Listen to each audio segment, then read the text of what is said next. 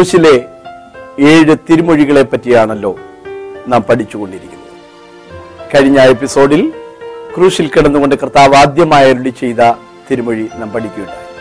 പിതാവെ ഇവർ ചെയ്യുന്നത് ഇന്നതെന്നറിയായാൽ ഇവരോട് ക്ഷമിക്കണം.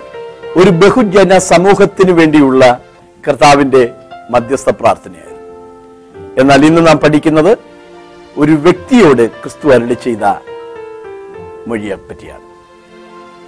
സമൂഹത്തെ പറ്റി മാത്രമല്ല വ്യക്തിപരമായും കർത്താവിന് മനുഷ്യരെ കുറിച്ച് ശ്രദ്ധയുണ്ട്.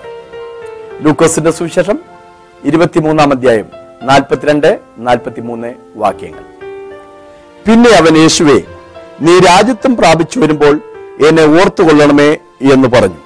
യേശു അവനോട് ഇന്ന് നീ എന്നോടുകൂടെ പറദീസിലിരിക്കും എന്ന് ഞാൻ സത്യമായി നിന്നോട് പറയുന്നു. ഇന്ന് നീ എന്നോടുകൂടെ പറദീസായിൽ ഇരിക്കും. യേശുവിനെ ക്രൂശിച്ചത് രണ്ട് കള്ളന്മാരുടെ നടുവിലാണ്. ഗോൽഗോഥ മലയിൽ രണ്ട് പെരുങ്കള്ളന്മാരുടെ നടുവിൽ യേശുവിനെ ക്രൂശിച്ചത് യേശു ഇമാതിരിയുള്ള ഒരു ദുഷ്പ്രവർത്തിക്കാരനാണെന്ന് വരുത്തി തീർക്കാനുള്ള ഗൂഢശ്രമത്തിന്റെ ഭാഗമായിരുന്നു. എന്നാൽ സംഭവിച്ചത് എന്തേ അവൻ ദുഷ്പ്രവർത്തിക്കാരനായിരുന്നില്ല എന്ന് മാത്രമല്ല. ദുഷ്പ്രവർത്തിക്കാർക്ക് യേശു ന്യായാധിപനും പർദീസ നൽകുന്നവനുമായി മാറ്റപ്പെടുന്നതായി നാം കാണുകയാണ്. യേശു ജനിക്കുന്നതിന് എഴുന്നൂറ് വർഷങ്ങൾക്ക് മുമ്പ് യശയാ പ്രവാചകൻ ക്രിസ്തുവിനെ പറ്റി ഇങ്ങനെ രേഖപ്പെടുത്തിയിരുന്നു. യശയാ പ്രവചനം അൻപത്തിമൂന്നാം അധ്യായം പന്ത്രണ്ടാമത് വചനം. അവൻ തന്റെ പ്രാണനെ മരണത്തിന് ഒഴുക്കിക്കളയും. അനേകരുടെ പാപം വഹിച്ചും അതിക്രമക്കാർക്ക് വേണ്ടി ഇടനിന്നും കൊണ്ടും അതിക്രമക്കാരോടുകൂടെ എണ്ണപ്പെടുകയാൽ തന്നെ. അതിക്രമക്കാരോടുകൂടെ എണ്ണപ്പെടുമെങ്കിലും അതിക്രമക്കാരുടെ പാപം വഹിച്ചും അവരുടെ ലംഘനങ്ങൾ സ്വയം ഏറ്റെടുത്തും കൊണ്ടാണ് യേശു ക്രൂശിൽ കിടന്നത്. യശയാപ്രവചനത്തിൽ മാത്രമല്ല മറ്റനേക തിരുവെഴുത്തുകളിലും ക്രിസ്തുവിന് വരേണ്ടുന്ന കഷ്ടതയും പിൻവരുന്ന മഹിമയും മുൻപുകൂട്ടി സാക്ഷീകരിച്ചിട്ടുണ്ടായിരുന്നു. അപ്പസ്തപ്രതി നാലിന്റെ ഇരുപത്തി ഏഴ് ഇരുപത്തെട്ട് വാക്യങ്ങളിൽ നമുക്ക് അത് വായിക്കുവാൻ കഴിയുന്നുണ്ട്. നീ അഭിഷേകം ചെയ്ത യേശു എന്ന നിന്റെ പരിശുദ്ധ ദാസന് സംഭവിക്കണമെന്ന നിന്റെ കയ്യും ആലോചനയും മുന്നറിയിച്ചതൊക്കെയും ചെയ്തിരിക്കുന്നു. യേശുവിന്റെ ക്രൂശിലെ മരണം ഒരു ആകസ്മികമായ സംഭവമല്ല യാദർശികമായി നടന്ന ഒരു കാര്യമല്ല. മുൻപ് കൂട്ടി പ്രവാചകന്മാർ മനുഷ്യവർഗത്തിന്റെ പാപപരിഹാരത്തിന് വേണ്ടി നടക്കപ്പെടേണ്ടുന്ന കാര്യങ്ങൾ ക്രിസ്തുവിൽ നിറവേറേണ്ടുന്ന കാര്യങ്ങൾ രേഖപ്പെടുത്തിയിരുന്നത് കൃത്യമായി നിവർത്തീകരിക്കുകയാണ് ഉണ്ടായത്. ദൈവത്തിന് സ്തോത്രം. രണ്ട് കള്ളന്മാരുടെ നടുവിൽ യേശുവിനെ ക്രൂശിച്ചു. ക്രൂശിൽ മൂന്ന് വ്യക്തികളെ നാം കാണുകയാണ്. ആദ്യം രണ്ടുപേരും യേശുവിനെ ദുഷിച്ചു. എങ്കിലും അല്പം കഴിഞ്ഞപ്പോൾ അവരിൽ ഒരു വ്യക്തിക്ക് മാനസാന്തരമുണ്ടായി. ഒരു വ്യക്തിക്ക് മാനസാന്തരമുണ്ടായെങ്കിലും മറ്റേ കള്ളൻ പിന്നെയും കർത്താവിനെ ദുഷിച്ചുകൊണ്ടേയിരുന്നു. കർത്താവിനെ ദുഷിച്ചു പറയുന്ന ഒരുവൻ കർത്താവിനെ ഏറ്റെടുക്കുന്ന ഒരുവൻ അവരുടെ രണ്ടുപേരുടെയും നടുവിൽ ക്രിസ്തു രക്ഷകനായി നിന്നിരിക്കും എല്ലാവരും യേശുവിനെ കാണുന്നുണ്ട്. ഈ രണ്ട് വ്യക്തികൾ ലോകത്തിലെ രണ്ട് വിഭാഗം ആളുകളെ പ്രതിനിധാനം ചെയ്യുകയാണ്. യേശു രക്ഷകനാണെന്ന് ബോധ്യമായിട്ടും യേശുവിനെ ദുഷിച്ചുകൊണ്ടിരിക്കുന്ന ഒരു സമൂഹം. യേശുവിനെ കുറിച്ച് ശരിയായ അറിവ് ലഭിക്കാത്തത് കൊണ്ടും യേശുവിനെ ദുഷിച്ചുകൊണ്ടേയിരിക്കുന്ന ഒരു സമൂഹം. ഇന്നും യേശുവിനെ ദുഷിക്കുന്ന യേശുവിനെ തള്ളിപ്പറയുന്ന യേശുവെ നിനക്ക് നിന്നെ പോലും രക്ഷിക്കാൻ കഴിഞ്ഞില്ലല്ലോ എന്ന് പറഞ്ഞ് യേശുവിനെ അധിക്ഷേപിക്കുന്ന ഒരു വലിയ സമൂഹം. അവർ പാപികളാണ് പാപത്തിൽ തുടരുകയാണ്. എന്നാൽ യേശുവിനെ ഏറ്റെടുത്ത ആ ദുഷ്പ്രവർത്തിക്കാരൻ അവന് കുറ്റബോധമുണ്ടായി. ഞാൻ ചെയ്ത തെറ്റിന്റെ ന്യായമായ ശിക്ഷയാണ് അനുഭവിക്കുന്നത്. യേശു അരുതാത്തതൊന്നും ചെയ്യാത്തവനാണ്. അവൻ നീതിമാനാണ്. യേശുവിന്റെ ക്രൂശിലെ മേലെടുത്ത് സത്യമാണ്. നസ്രായന യേശു യഹൂദന്മാരുടെ രാജാവാണ്. ഇന്ന് ഇവന്റെ തലയിൽ മുൾക്കിരീടമാണ് വെച്ചിരിക്കുന്നതെങ്കിലും ഇവൻ ഭാവിയിൽ പൊൻകിരീടം വെച്ച് ഭരിക്കുന്ന ഒരു കാലം നിലവിൽ വരും. യേശുവിന്റെ പ്രസംഗ വിഷയം ദൈവരാജ്യം അഥവാ സ്വർഗരാജ്യം എന്നുള്ളതായിരുന്നു. ആ രാജ്യം നീതിമാന്മാരുടെ രാജ്യമാണ്. അത് നാളെ നിലവിൽ ഭരണത്തിൽ നടപ്പായി വരും. അങ്ങനെ ആ ദൈവരാജ്യം നിലവിൽ വരുമ്പോൾ ഭാവിയിൽ എന്നെ കൂടെ ഓർക്കണമേ എന്നാണ് അവൻ പ്രാർത്ഥിച്ചത്. അവൻ യേശുവിനെ ഏറ്റെടുക്കുന്നവരുടെ പ്രതിനിധിയാണ്. യേശു അവന് വളരെ സുനിശ്ചിതത്വമുള്ള ഒരു മറുപടിയാണ് നൽകിയത്. നിന്റെ കാര്യം പരിഗണിക്കാമെന്നോ ആകട്ടെ നോക്കാമെന്നോ ഒന്നുമല്ല യേശു പറഞ്ഞത്. ഇന്ന് നീ എന്നോട് കൂടെ പറദീസായിലിരിക്കും ക്രൂശിൽ മൂന്ന് വ്യക്തികളെ നാം കണ്ടുവല്ലോ. ദുഷിച്ചു പറയുന്നവൻ ഏറ്റെടുത്ത് പറയുന്നവൻ രക്ഷകൻ. യേശു ആർക്കും അകന്നവനല്ല. യേശു ആരിൽ നിന്നും അകല അല്ല. എല്ലാവർക്കും യേശുവിനെ കാണുവാൻ കഴിയുന്നുണ്ട്. അവൻ നടുവിൽ വസിക്കുന്നു. വേദപുസ്തകം നാം പഠിച്ചാൽ എവിടെയും ക്രിസ്തുവിന്റെ സ്ഥാനം നടുവിലാണ്. ഏതും തോട്ടത്തിൽ ആദം ഹൗമാർക്കും ദൈവത്തിനും നടുവിൽ മധ്യസ്ഥനായി മരിച്ച ക്രിസ്തുവിനെ നാം കാണുന്നു. തീച്ചൂളയുടെ നടുവിൽ നാലാമനായി ഇറങ്ങി വരുന്ന ക്രിസ്തുവിനെ നാം കാണുന്നു. ഉപദേഷ്ടാക്കന്മാരുടെ നടുവിൽ ഒരു ആലോചനക്കാരനായിരിക്കുന്നതായി യേശുവിനെ നാം ലൂക്കോസ് രണ്ടാം അധ്യായത്തിൽ കാണുന്നു. രണ്ടോ മൂന്നോ പേരന്റെ നാമത്തിൽ കൂടി വരുന്നിടത്തൊക്കെയും ഞാൻ അവരുടെ നടുവിലുണ്ട് എന്ന് പ്രാർത്ഥിക്കുന്ന ജനത്തിന്റെ നടുവിൽ യേശുണ്ട്. അതിക്രമക്കാരുടെ നടുവിൽ യേശുവിനെ നാം കാണുകയാണ്.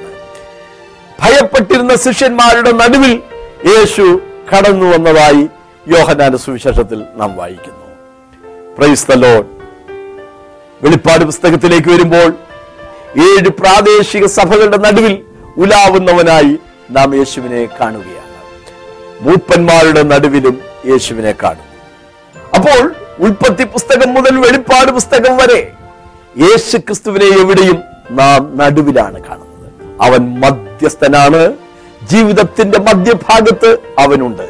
ഭൂമിയുടെ മധ്യസ്ഥാനമായ പലസ്തീനിൽ ആകാശത്തിനും ഭൂമിക്കും മധ്യേ യേശുവിനെ ദുഷിച്ചു പറയുകയും ഏറ്റെടുക്കുകയും ചെയ്യുന്നവരുടെ നടുവിൽ ക്രൂശിതനായി ക്രിസ്തുവിനെ നാം കാണുകയാണ്. ആദ്യം ഈ രണ്ട് ദുഷ്പ്രവർത്തിക്കാരും യേശുവിനെ പരിഹസിച്ചവരാണ്. നീ ദൈവപുത്രനല്ലയോ? അങ്ങനെയെങ്കിൽ നിന്നെയും രക്ഷിക്കുക. ഞങ്ങളെയും രക്ഷിക്കുക. രക്ഷ എന്നൊരു വാക്ക് അവിടെയുണ്ട് ആ കൂട്ടപ്രാർത്ഥനയിൽ ഞങ്ങളെയും രക്ഷിക്കുക. അവിടെ അവർ ആവശ്യപ്പെടുന്ന രക്ഷ ആത്മാവിന്റെ രക്ഷയല്ല ശരീരത്തിന്റെ രക്ഷയാണ്. ഇപ്പോൾ ക്രൂശിൽ വേദന സഹിച്ച് കിടക്കുകയാണ്. എങ്ങനെങ്കിലും ഈ ക്രൂശിൽ നിന്ന് ഒന്നിറങ്ങണം. കുറച്ചു കാലം കൂടെ ദുഷ്പ്രവർത്തിക്കാരായി ജീവിക്കണം. മനുഷ്യൻ ഇന്നും ഇതാണ് പലപ്പോഴും ആഗ്രഹിക്കുന്നത്. പലരും ഭൗതികമായ വിടുതലിന് വേണ്ടിയാണ് യേശുവിന്റെ അടുക്കിലേക്ക് വരാറുള്ളത് യേശുവെ ഈ വേദനയിൽ തൽക്കാലം നീ എനിക്കൊരു മോചനം തരണം. സഹോദരങ്ങളെ യേശു നമുക്ക് രോഗസൗഖ്യം തരും ഭൗതികമായ വിഷയങ്ങൾക്ക് വിടുതൽ തരും. പക്ഷേ ക്രിസ്തു ആത്യന്തികമായി നമുക്ക് തരുന്നത് പാപക്ഷമയാണ് പറുദീസയാണ് നിത്യജീവനാണ് എന്ന വസ്തുത നാം വിസ്മരിക്കരുത്. ആ കൂട്ടപ്രാർത്ഥനയ്ക്ക് കർത്താവ് മറുപടി തന്നില്ല. ഞങ്ങളെയും രക്ഷിക്കുക എന്ന് അവർ പ്രാർത്ഥിച്ചതല്ലേ?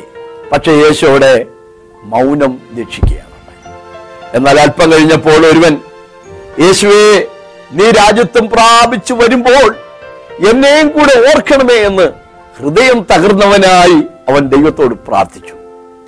അവനാണ് യേശു വ്യക്തിപരമായി മറുപടി നൽകിയത്. യേശുവിനെ ദുഷിച്ചു പറഞ്ഞവന് മറുപടി കിട്ടിയില്ല. ഞങ്ങളെയും രക്ഷിക്കുക എന്ന കൂട്ടപ്രാർത്ഥനയ്ക്കും മറുപടി കിട്ടിയില്ല. എന്നാൽ അനുതാപത്തോടെ യേശുവേ എന്നെ ഒന്ന് ഓർക്കണമേ എന്ന് പ്രാർത്ഥിച്ചവന് കർത്താവ് കൃത്യമായ ഉത്തരം നൽകി. സഹോദരങ്ങളെ ഹൃദയം നുറുങ്ങിയ അവസ്ഥയോട് നിങ്ങൾ ദൈവത്തോട് പ്രാർത്ഥിക്കുമെങ്കിൽ തീർച്ചയായും നിങ്ങൾക്ക് മറുപടി നൽകുവാൻ ഈ കർത്താവ് വിശ്വസ്തനാണ്. ഹൃദയം നുറുങ്ങിയവർക്ക് കർത്താവ് സമീപസ്ഥൻ.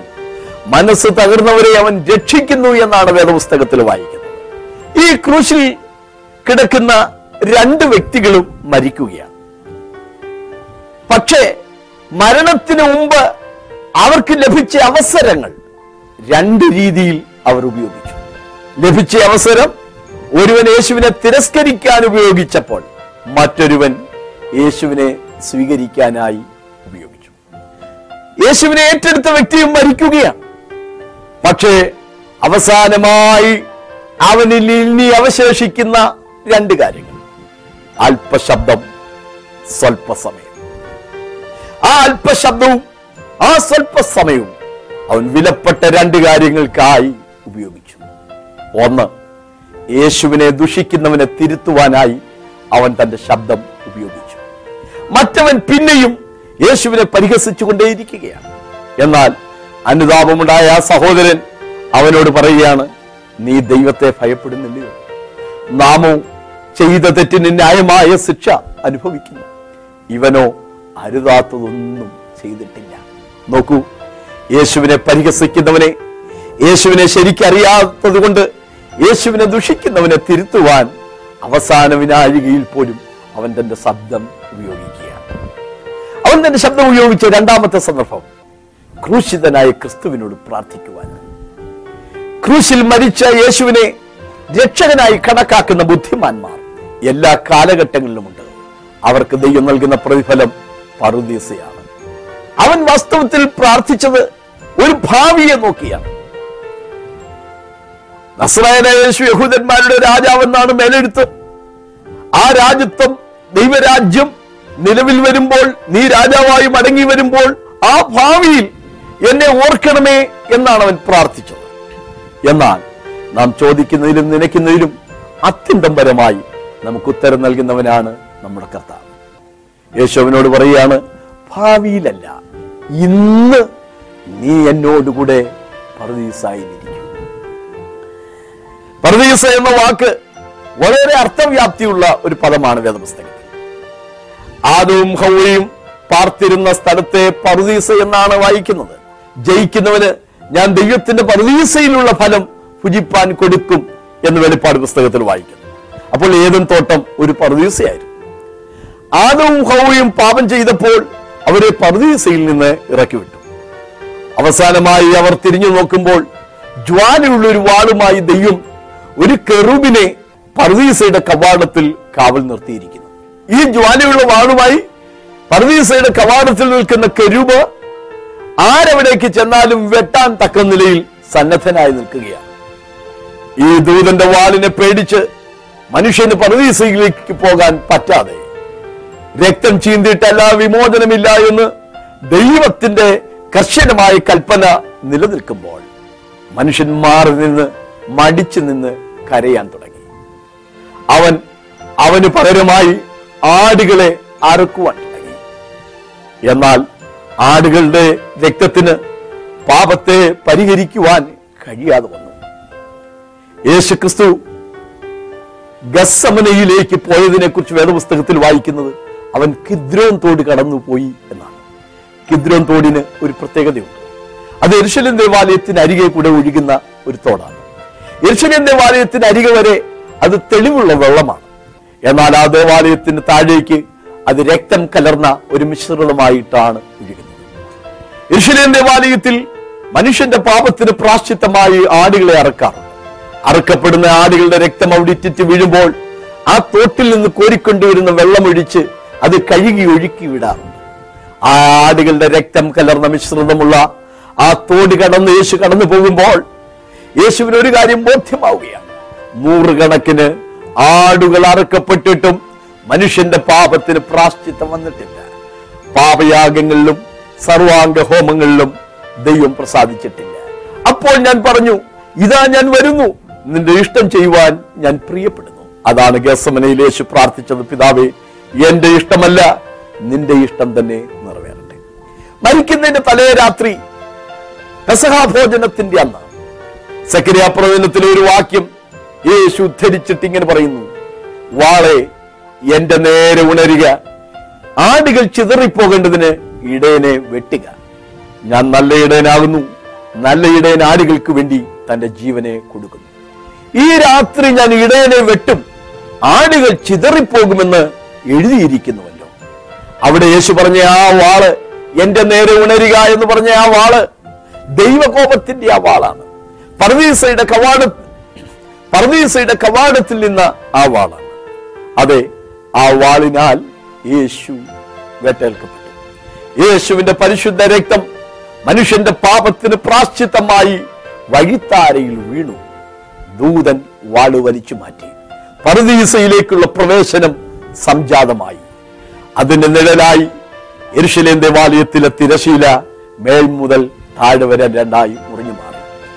യേശു തന്റെ ദേഹം എന്ന തിരശീലയിലൂടെ പിതാവിങ്കിലേക്ക് നമുക്ക് ജീവനുള്ള ഒരു പുതുവഴി കാട്ടിത്തന്നു എന്നാണ് എബ്രായ ലേഖനത്തിലും അതിന്റെ പൊരുൾ നമുക്ക് വായിക്കാൻ കഴിയുന്നത്.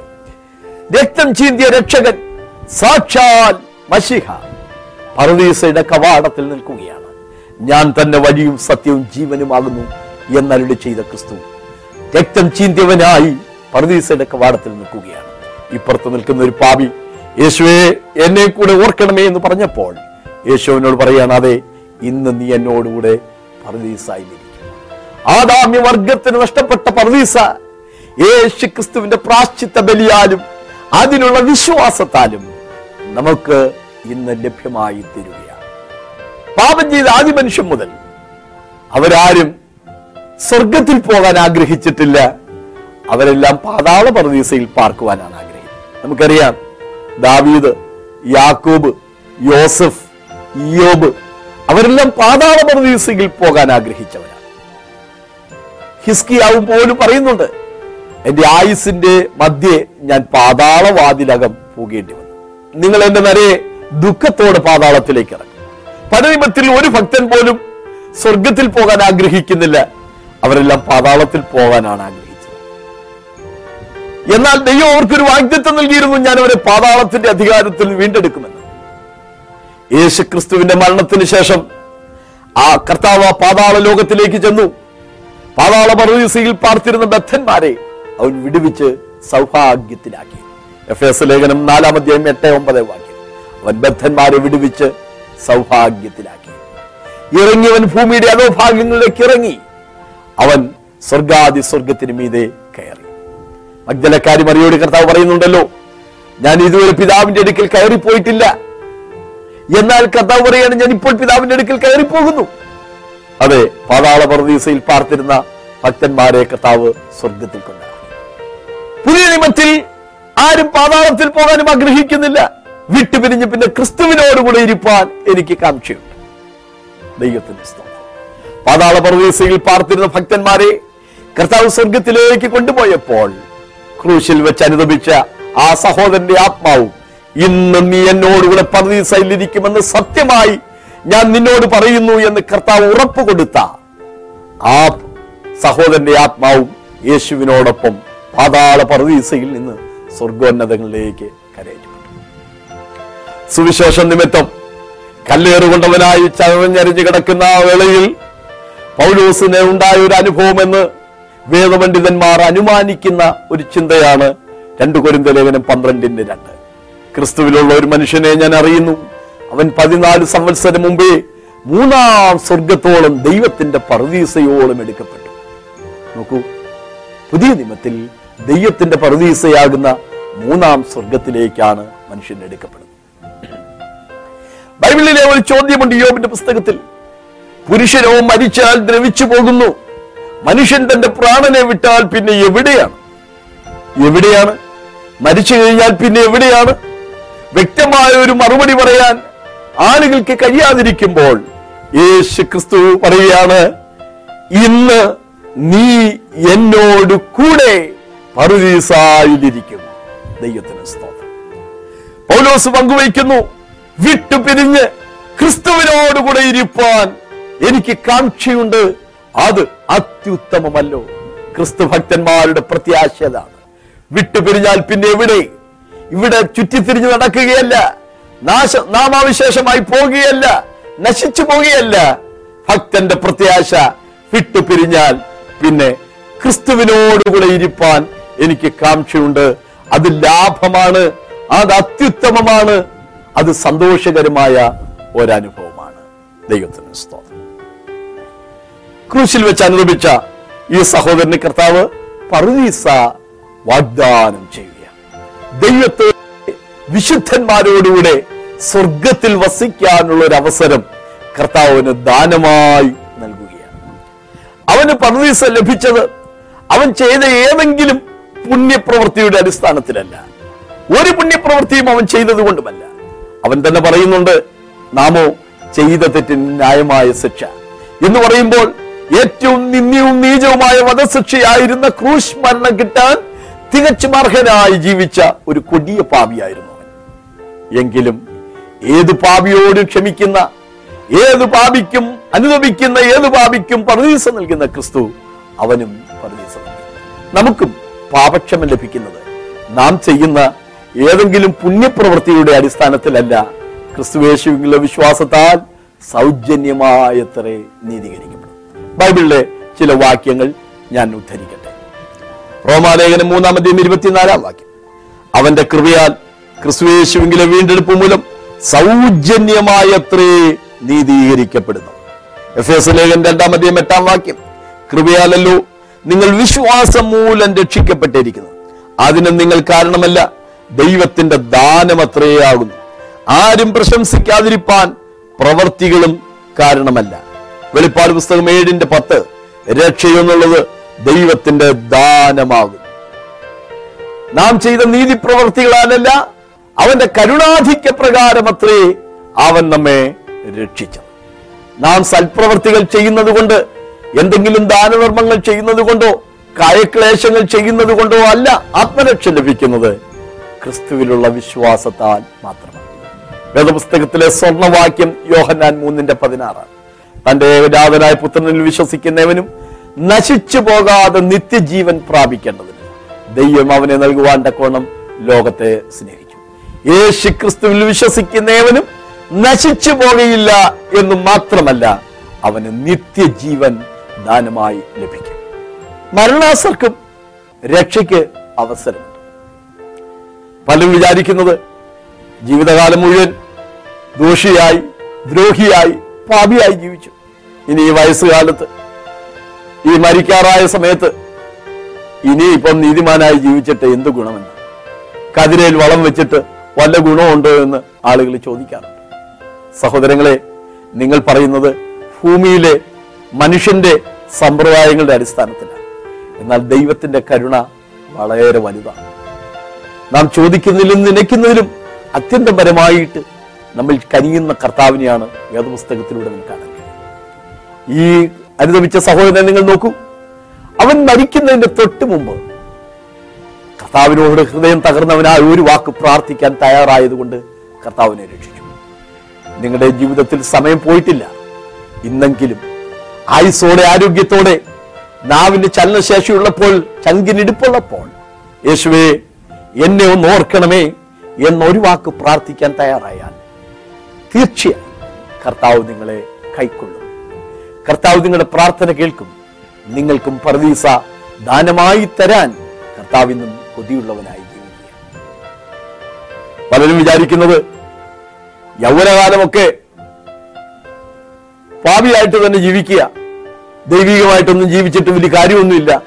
എങ്ങനെയൊക്കെ ജീവിക്കുക. മരിക്കാറാവുമ്പം പെട്ടെന്നൊന്ന് മാനസാന്തരപ്പെടാം എന്നാണ് പലരും വിചാരിക്കുന്നത്. പക്ഷേ ഒരു കാര്യം കൂടെ നിങ്ങൾ ഓർക്കൂ. നാളത്തെ ദിവസം നീ ജീവിച്ചിരിക്കുമെന്നുള്ളതിന് എന്താണ് ഉറപ്പ്? ഇന്ന് നമ്മൾ പത്രത്തിൽ അനേകരുടെ മരണ വാർത്ത കണ്ടില്ലേ? മുപ്പതും നാൽപ്പതും അമ്പതും വയസ്സായവർ? അല്ല പൊടിക്കുഞ്ഞുങ്ങളുടെ വരെ മരണ വാർത്തകൾ നമ്മൾ കണ്ടില്ലേ? പതിനഞ്ചും ഇരുപതും ഒക്കെ വയസ്സായവർ പൊടുന്നനവെ മരിച്ചു മാറിയില്ലേ? അപകടങ്ങളുണ്ടായി അത്യാഹിതങ്ങളുണ്ടായി മാറാ രോഗങ്ങളുണ്ടായി ഒക്കെ ആളുകൾ പൊടുന്നനവെ മരിച്ചു മാറുന്നില്ലേ? ഇല്ല അവരൊക്കെ മരിച്ചു. ഞാൻ മരിക്കത്തില്ല എന്ന് ആർക്കെങ്കിലും പറയാൻ കഴിയുമോ? എപ്പോഴാണ് മരണം നമ്മെ പിടിപെടുന്നതെന്ന് ആർക്കും പറയാൻ പറ്റില്ല. മരണത്തിന്റെ പഴുത്ത കരങ്ങൾ ഒരുപക്ഷെ നിന്നെ അടുത്ത നിമിഷം കടന്നു പിടിച്ചു എന്ന് വന്നേക്കാം. അതിനുമുമ്പ് ഇന്ന് യേശുവേ എന്നെ ഓർക്കണമേ എന്നൊരു വാക്ക് പ്രാർത്ഥിക്കാൻ നിങ്ങൾ തയ്യാറായാൽ തീർച്ചയായും കർത്താവ് നിങ്ങളോട് ക്ഷമിക്കും. യൗവനകാലത്ത് നമ്മുടെ സൃഷ്ടാവിനെ ഓർത്തുകൊള്ളുവാൻ കർത്താവ് പഠിപ്പിച്ച ഒരു ഉപമയുണ്ട്. ദൈവവിഷയമായി സമ്പന്നനാകാതെ തനിക്ക് തന്നെ സമ്പാദിക്കുന്ന മനുഷ്യന്റെ ഗതികേടിനെ കുറിച്ചാണ് ആ ഉപമ. ധനികനായ ഒരു മനുഷ്യന്റെ വിളവ് ആ വശം അമിതമായി വിളഞ്ഞു. അവൻ ആ കതിരെല്ലാം കൊയ്തെടുത്ത് വെച്ചിട്ട് തന്നോട് തന്നെ പറഞ്ഞു ഞാൻ എന്റെ ഭണ്ണാരശാലകൾ പൊളിച്ചു വലുതാക്കി പണിയും. ഏറിയ കാലത്തേക്ക് സുഭിക്ഷമായി ഭക്ഷിക്കാനുള്ള ധാന്യശേഖരമെല്ലാം അതിൽ ശേഖരിച്ചു വെച്ചിട്ട് ആനന്ദിക്കുക തിന്നുക കുടിക്കുക നാളെ ചാകുമല്ലോ. എന്ന് പറഞ്ഞാൽ ഇഷ്ടം പോലെ തിന്നാനും കുടിക്കാനും സുഭിക്ഷമായി ജീവിക്കാനുള്ള സാഹചര്യങ്ങൾ എനിക്കുണ്ട്. അതിൽ ആർ തട്ടഹസിച്ച് തിമിർത്ത് ജീവിക്കുക എന്നാണ് അവൻ വിചാരിച്ചത്. എന്നാൽ യേശു അവനോട് ചോദിക്കുകയാണ് മൂടാ ഇന്ന് രാത്രി നിന്റെ പ്രാണനെ ഞാൻ നിന്നോട് ചോദിച്ചാൽ നീ ഒരുക്കി വെച്ചത് ആർക്കാണ്? ഒരു മനുഷ്യൻ സർവലോകവും നേടിയിട്ടും തന്റെ പ്രാണനെ നഷ്ടമാക്കിയാൽ തന്റെ ആത്മാവിനെ നഷ്ടമാക്കിയാൽ അവൻ എന്ത് പ്രയോജനം? സർവലോകത്തെക്കാളും വിലയേറിയ ഒരു ആത്മാവ് നമുക്കുണ്ട്. മരണം കൊണ്ട് അസ്തമിക്കാത്ത നിത്യതയിലേക്ക് നീളുന്ന ഒരാത്മലോകം മുൻപിലുണ്ട്. അത് ക്രിസ്തുവിനോടുകൂടി ആയിരിക്കാൻ കഴിയണമെങ്കിൽ അതിനുവേണ്ടി ഒരുങ്ങേണ്ടുന്ന സമയം ഇപ്പോഴാണ്. മരണത്തിന് ശേഷം രക്ഷയ്ക്ക് അവസരമില്ല. ഇപ്പോഴാകുന്നു രക്ഷാദിവസം ഇപ്പോഴാകുന്നു സുപ്രസാദ കാലം അതുകൊണ്ട് കർത്താവിനെ കണ്ടെത്തുവാൻ അമാന്തിക്കരുത്. അവൻ അരികെയായിരിക്കുമ്പോൾ അവനെ വിളിച്ചപേക്ഷിക്കുവാൻ ദൈവം നമുക്ക് കൃപ തരട്ടെ. വിട്ടുപിരിഞ്ഞാൽ പിന്നെ എവിടെയാ? പുരുഷനോ മരിച്ചാൽ ദ്രവിച്ചു പോകുന്നു മനുഷ്യൻ തന്റെ പ്രാണനെ വിട്ടാൽ പിന്നെ എവിടെ? എവിടെയാണെന്ന് ഒരു നിശ്ചയവും ആളുകൾക്കില്ല പക്ഷെ വേദപുസ്തകത്തിൽ ഭക്തന് പറയാൻ കഴിയും വിട്ടുപിരിഞ്ഞ് ക്രിസ്തുവിനോടുകൂടി ആയിരിക്കും. സ്തെഫാനോസിന്റെ ജീവിതത്തിലെ ഒരു അനുഭവം നോക്കൂ.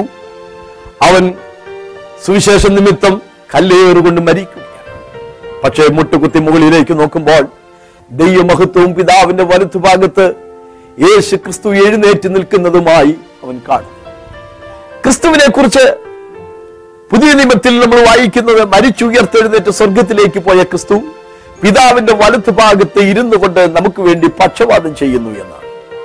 ലേഖനങ്ങളിൽ അനേക പ്രാവശ്യം വിശേഷിയായ ബ്രായ ലേഖനത്തിൽ പല പ്രാവശ്യം ആ ചിന്ത ആവർത്തിക്കുന്നുണ്ട്. യേശുവോ തന്നെ ഒരിക്കലായി കഴിച്ച തന്റെ ശരീരം എന്ന ഏകയാകത്താൽ എന്നേക്കുമുള്ള വീണ്ടെടുപ്പ് സാധിപ്പിച്ച ശേഷം പിതാവിന്റെ വലത്ത് ഭാഗത്ത് ഇരിക്കുന്നു.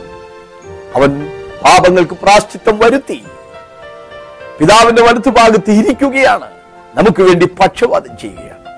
എന്നാൽ യേശു എഴുന്നേറ്റ് നിൽക്കുന്നതായി സ്തഫാനോസിന്റെ മരണത്തിൽ കാണുന്നു. തനിക്ക് വേണ്ടി ജീവത്യാഗം ചെയ്ത് കടന്നു വരുന്ന ആ ഭക്തന്റെ ആത്മാവിനെ സ്വീകരിപ്പാൻ യേശു കർത്താവ് എഴുന്നേറ്റ് നിൽക്കുകയാണ്.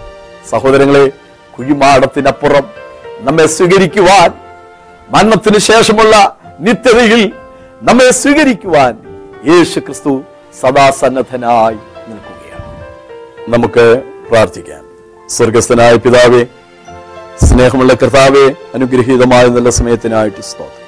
ഈ വചനം കേൾക്കുന്നവരിൽ ആരെങ്കിലും ഇതുവരെയും പാപക്ഷമ പ്രാപിക്കാത്തവരായി യേശു ക്രിസ്തുവിലൂടെയുള്ള നിത്യജീവൻ കരസ്ഥമാക്കാത്തവരായിട്ടുണ്ടെങ്കിൽ കർത്താവെ അങ്ങേറ്റെടുക്കുവാൻ അങ്ങിൽ ആശ്രയം വെച്ചുകൊണ്ട് എന്നെ ഓർക്കണമേ എന്ന് ഹൃദയം തുറന്ന് പ്രാർത്ഥിക്കുവാൻ. വചനം കേട്ട എല്ലാവർക്കും ദൈവം കൃപയറിലേണ്ടതിനായി പ്രാർത്ഥിക്കുന്നു. ദൈവം പ്രാർത്ഥന കേൾക്കുന്നതിനായിട്ട് സ്തോത്രം. യേശു ക്രിസ്തുവിൻ നാമത്തിൽ തന്നെ. ബാബു ജോർജ് പത്തനാപുരത്തിന്റെ മാസ്റ്റർ പീസ് ക്രിസ്തുവിന്റെ ക്രൂശീകരണം ഒരു സമഗ്ര പഠനം. ഹൃദയസ്പർശിയായ ആ സംഭവം ആഴത്തിൽ ധ്യാനിക്കാൻ ഉതകുന്ന ഉത്തമ കൃതി. ഈ പുസ്തകം ഇന്ന് തന്നെ സ്വന്തമാക്കുവിൻ. Phone double seven three six double one two four seven five double seven three six double one two three seven five email Babu George Pathanapuram at Yahoo dot com Nedumbassery Cochin international എയർപോർട്ടിൽ നിങ്ങൾ വരുമ്പോൾ വളരെ അനുഗ്രഹിക്കപ്പെട്ട ഒരു ആത്മീയ ആരാധന അവിടെയുണ്ട്.